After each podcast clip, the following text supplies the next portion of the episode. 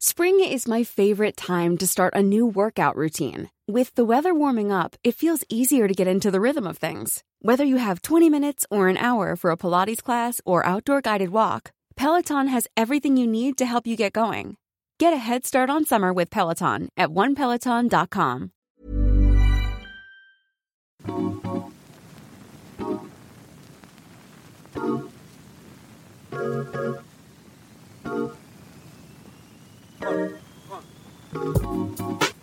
I'm Patience Adamu, And I'm Curtis Vermont. And this is The Drip. a podcast for diverse millennials to help make sense of COVID 19 and the decisions made by our political leaders. Stay tuned as we parse through the weekly events and announcements that impact us. Shall we? Let's do it.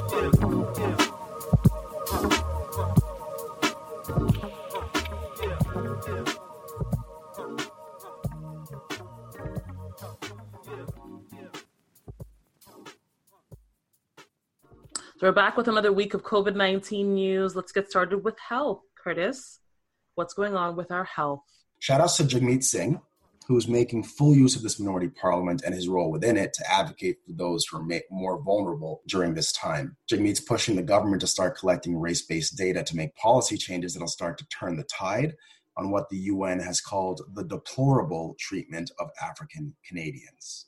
Let's be absolutely clear right off the bat, guys. This is needed. Yep, and here's why. Across Canada, the UN report found disproportionately high unemployment rates for Black Canadians. That's a whole lot of precarious work, which, by the way, I'm used to at this point, and a whole lot of low paid work, which I'm sure many are used to at this point, and worse health outcomes, where people in Black communities are less likely to access healthcare services and more likely to suffer from chronic health conditions. The UN is saying that if we had mandatory nationwide data collection, as Jagmeet Singh is proposing, it could help us address the disparities Black Canadians face. So, if we know all of that, why isn't it happening? Honestly, that's unclear to me because, in fact, race based data is collected through census every five years. It isn't cleaned or made ready for use, though. As Arjumand Siddiqi, who was the Canada Research Chair in Population Health Equity, puts it, the difference between the data available in the US and Canada is night and day. And without it, it's hard to hold governments to account. For the government's part, the Liberals have funded a new Center for Gender Diversity and Inclusion Statistics within StatsCan as of 2018. And it seems to be working on these issues as we speak. But Trudeau has also acknowledged himself that collecting that information widely in Canada is an uphill battle, given that we don't even have the age data for a large proportion of people diagnosed with COVID 19. So I get that, but we need to try harder because, as Jagmeet rightly pointed out, we've made concrete advances on carding, for example, in Ontario, because of data that showed us just how bad it was. So we need the data here if we're truly going to spur change as well. Yep. So, Prime Minister, Minister Bains, Minister Hussen, Minister Chagger, I hope you're listening. Mm-hmm. On some audible, somehow hospitals failed to flag 700 positive COVID 19 cases to Ontario's public health units. Nuts. like, uh, the mix up means thousands of contacts of confirmed cases were not traced for weeks. And that means you could be at this point one of 700 people who were out in public, though you should have been self isolating. But I, I don't get it. How how did it happen? Yeah, yeah, yeah. Um, you know, my first I was going to jump to say incompetence, but we also have to remember that our health staff are under massive pressure. They are tired, they are overworked. And basically, what happened is the two hospitals involved thought that it was the other guy's responsibility to pass the data on. Do we know where? Is there a specific area affected? The cases are in Toronto, Peel, and York public health jurisdictions, and the majority of tests came from William Osler Health Systems Drive Through Assessment Center at Etobicoke General Hospital. The test samples, by the way, were processed by the lab at Mount Sinai Hospital. So, have those 700 people been contacted yet? Well, Ontario's Health Minister Christine Elliott's office says many of the positive test results have now been added to Ontario's public health database, but about 430 will be added to the count to the count rather in the coming days. And that was announced on Monday, so I'm assuming that by now, being Sunday, the problem's fixed, right? They also added all parties are working to ensure this situation does not happen again. When it comes to case counts, Ontario and Quebec account for more than 90% of national COVID 19 cases. And in fact, most of those cases are in Toronto and Montreal. We could see as many as between 97,990 cases to 107,454 cases by June 15th. It's just that, that's that's crazy. It's crazy to think that all of it happened here, but also I guess it's really good because one of the things we have talked about on this podcast before is that we have pretty sophisticated hospitals in Montreal and in Toronto. Mm-hmm. And if the outbreaks were to happen outside of the, the core and away from these super sophisticated hospitals, um, would people have survived? Would we have had a, uh, a mortality rate that is as low as it is? Mm-hmm. Um, so I, I, guess that's that's really that's that's not not really good news, but it's um, it's it's fortunate com- in comparison to the alternatives. Yeah, I hear that.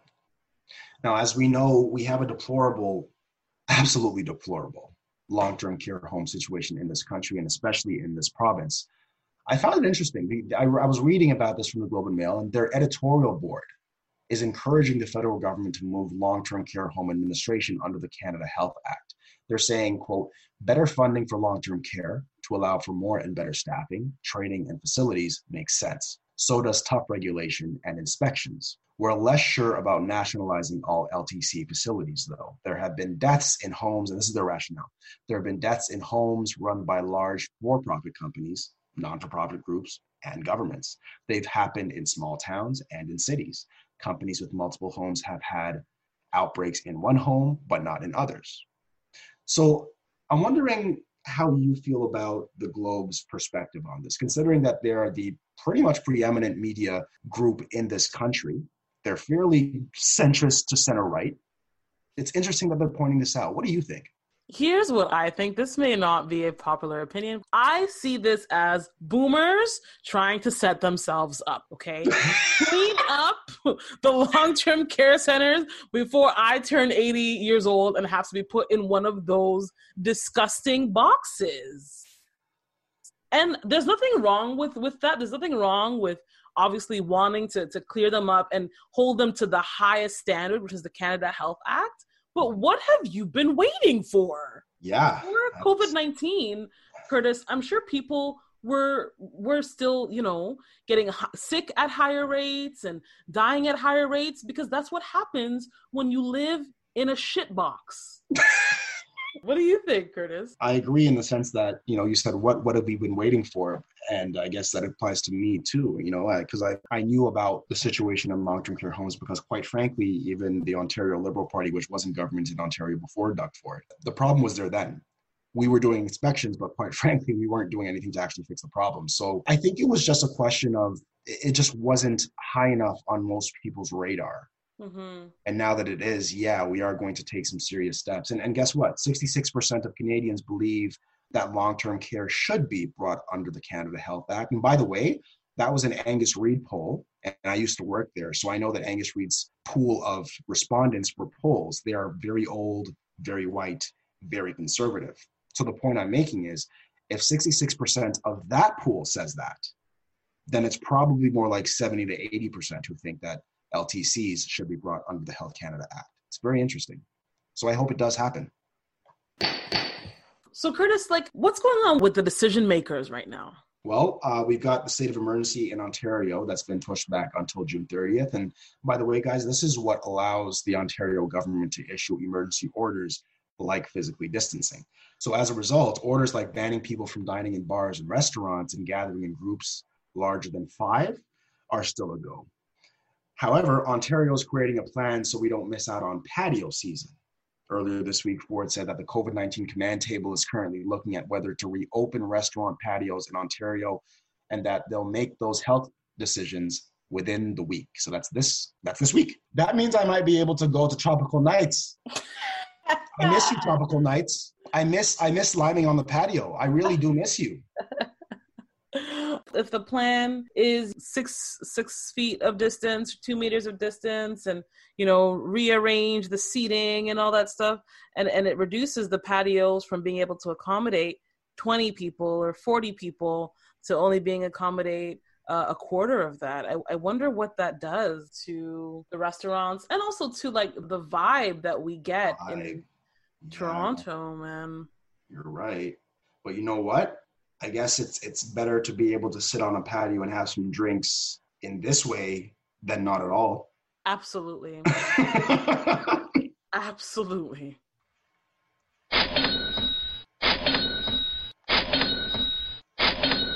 So in terms of, of, of, the dollar dollar bills, what's going on, Curtis, with the dollar dollar bills? Yo, cities need money, y'all. Back in April, Toronto and other cities had asked the provinces and the federal government for $10 billion. That's 7.6 billion to cover operating losses and a further 2.4 billion for losses related to transit alone. Toronto alone may have a shortfall of about $1.5 billion this year. So Prime Minister Trudeau responded with $14 billion saying that the money for cities is there so long as they work with him on making sure the recovery works for more Canadians. This money also includes the 10 paid sick days for workers that Jagmeet secured for everybody. Also, gear for PPE, money for childcare facilities, et cetera, et cetera, et cetera. Basically, he wants all Canadians to have access to the same protections. Quote, Canadians have sacrificed too much over the past couple of months to lose the progress we've made, end quote. I agree. So, how was the news received? Well, here's some feedback. Quebec's premier, for example, is saying that, yeah, they, they definitely want the money, but they don't want any strings attached. Quebec, you're, you guys are interesting. Doug Ford is saying this is a good start, but he's also pointing out that Ontario needs $23 billion alone. Now, fundamentally, honestly, it's like, okay, well, Ontario can raise taxes if it needs to, so why don't you just do that? Um, John Tory is pleased, but he needs more details on what TO will actually get from the deal. But Bill Karsten, who's the president for the Federation of Canadian Municipalities, which represents cities, said the new money was the quote, clearest commitment yet, end quote, from Trudeau, and that quote, this is real progress, end quote. So this money would mean the feds increase transfers to the provinces by 17% this year alone. That's great. This is great, but in order for the feds to increase transfers by 17% this year, that also means that income taxes will like is there that much money being generated from income taxes to do that? I'm not sure if everybody understands how taxes are generated, but income taxes go to the feds property taxes go to, to the municipalities. Sales tax is provincial. I don't know what gas taxes are. They're federal. The gas tax is federal yeah. Yeah. So in terms of in terms of the levers that the feds have to pull in order to generate this money for the provinces it's income tax and it's the gas tax. And I don't want anyone to get scared or anything, but Canada does generate quite a bit of money from incoming migrations. So when you're applying to come into Canada, you pay quite a bit of money, and, and a little bit of that money is also kind of in the the money generating machine of, of Canada. And people aren't coming. Yeah. and people are not coming here. So I, I think we we have to be prepared those of us who are working for a, a, bit of a surprise when it comes to how income taxes will be collected and um, perhaps an increase in the percentage of income taxes that are collected by the, the government you know i do think that what's what's what we're going to see happen is um, just fundamentally there's going to be more taxes for those who are rich and um, for those who are in the middle class and those who are um, as trudeau's government will say working hard to join it um, will be the ones that uh, are spared from the increases in taxation because that is that is also the movement the world over, except for obviously key places like the United States. But most countries are moving to this this position where um, you know they're realizing even because of the IMF, the World Bank, that yeah, taxation has to be higher on those who have the capacity to sustain it. And, and those who don't, they need to be given more freedom to spend freely, and that's what sustains an economy the other thing is that you know we can remember that COVID's not going to be here forever. So within a year, essentially, when a vaccine is produced and used, um, we'll be back to normal. I, I, I, at least that's the hope. And so it's not like our economy isn't going to bounce back. It is. It's it's pretty much on deep freeze. So I think it's just a matter of hitting that go button when the time is right. I love the optimism, Curtis. That's why we work well together. Yeah, yeah, yeah. So this is more news for those with disabilities. And if you know anybody with disabilities, please make sure that they're aware of this. The federal government is introducing a $548 million program to send checks to Canadians with disabilities for between $100 and $600. Uh, seniors with disabilities who receive the old age security pension and the guaranteed income supplement will get $100. Seniors who receive the OAS will get $300.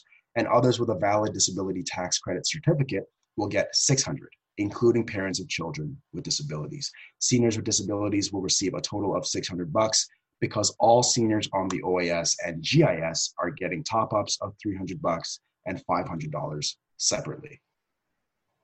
I think that that's a that's an excellent lever to to pull at this point. We really can't afford to forget folks who do have different abilities and will probably need a little bit more money to make their their ends meet at this time. So I think when we give money to to groups like this, it does kind of get funnels back into the economy and always does. Yeah, things work out better for for everyone. Mm-hmm. So it's good that we're seeing this move.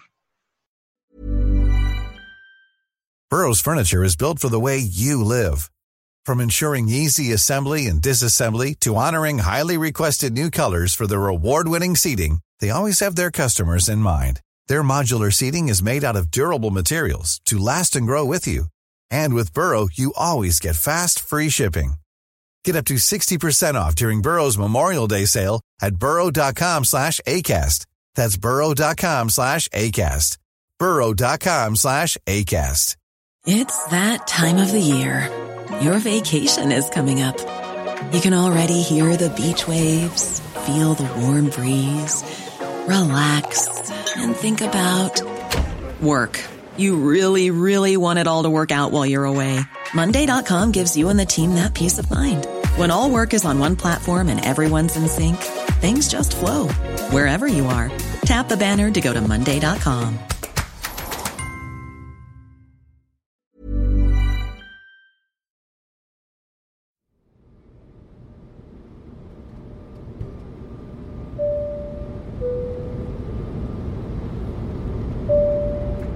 So, Patience, since you love taking flights, tell us what's happening in the world. yeah, so I mean, honestly, I thought that the coronavirus was kind of fizzling out, at least the first phase, but India reported almost 10,000, so 9,971 new coronavirus cases on Sunday in another biggest single day spike and this is a day before it plans to reopen or a, a, day before it prepares to reopen shopping malls, hotels, and religious places after a 10 week lockdown. Mm. So India has now surpassed Spain as the fifth hardest hit country with 240, 246,628 confirmed cases of the coronavirus, including, really, really unfortunately, 6,929 deaths.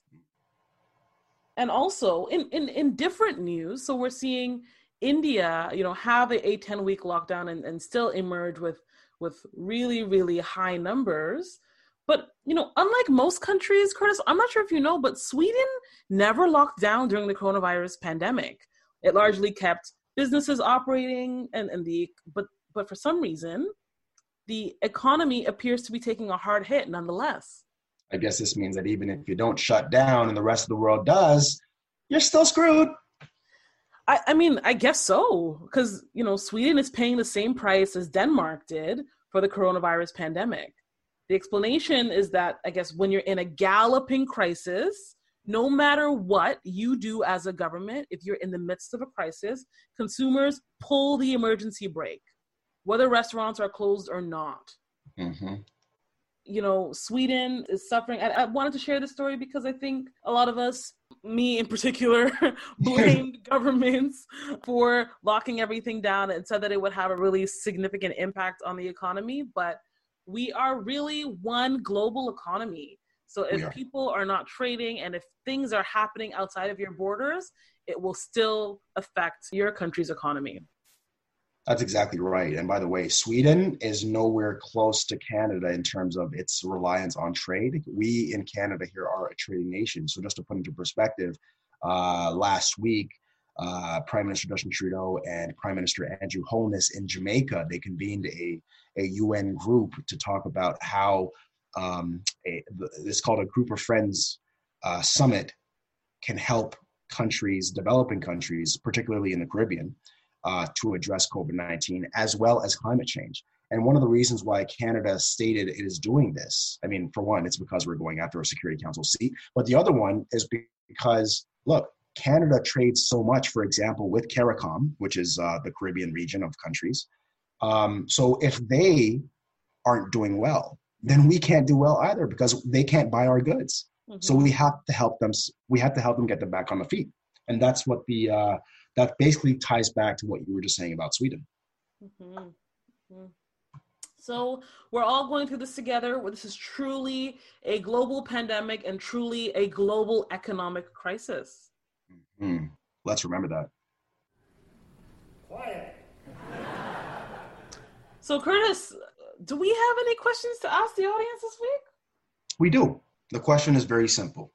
Did you know there was a GoFundMe campaign to support Regis Korchinski Paquet's family in their time of need? There is. So let's do it. We've included the GoFundMe URL in our feed to donate to her family. Although we'll never be able to take away her family's grief, at least there'll be some financial relief to soothe their troubled minds. Regis's family currently lives in Toronto community housing, and access to justice is expensive. Yes. So like that that's the, the connection that I've been making and that's why I donated is because like to pay that that man to be their lawyer, I'm sure yeah. is really, really expensive.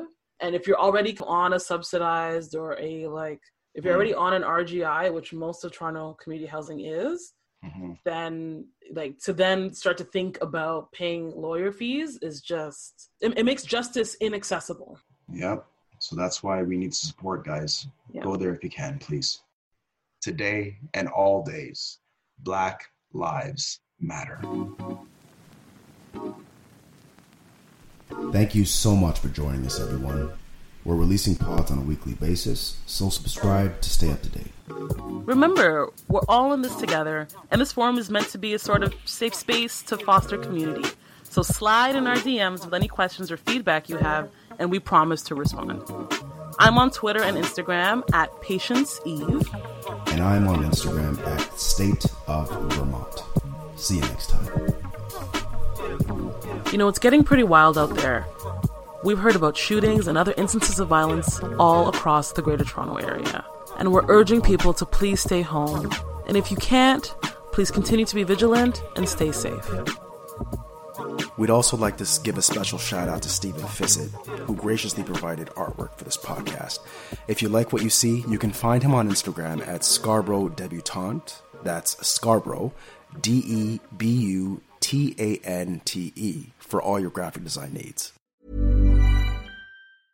Hey, folks, I'm Marc Maron from the WTF Podcast, and this episode is brought to you by Kleenex Ultra Soft Tissues your ally to help tackle your allergy symptoms this season. I love the change of seasons, but nobody loves pollen and all those other things floating in the air that make you sneeze during this nice weather. Kleenex Ultra Soft tissues are hypoallergenic and allergist approved. So fight back against watery eyes and runny noses without worrying about irritating your skin. For this allergy season, grab Kleenex and face allergies head on.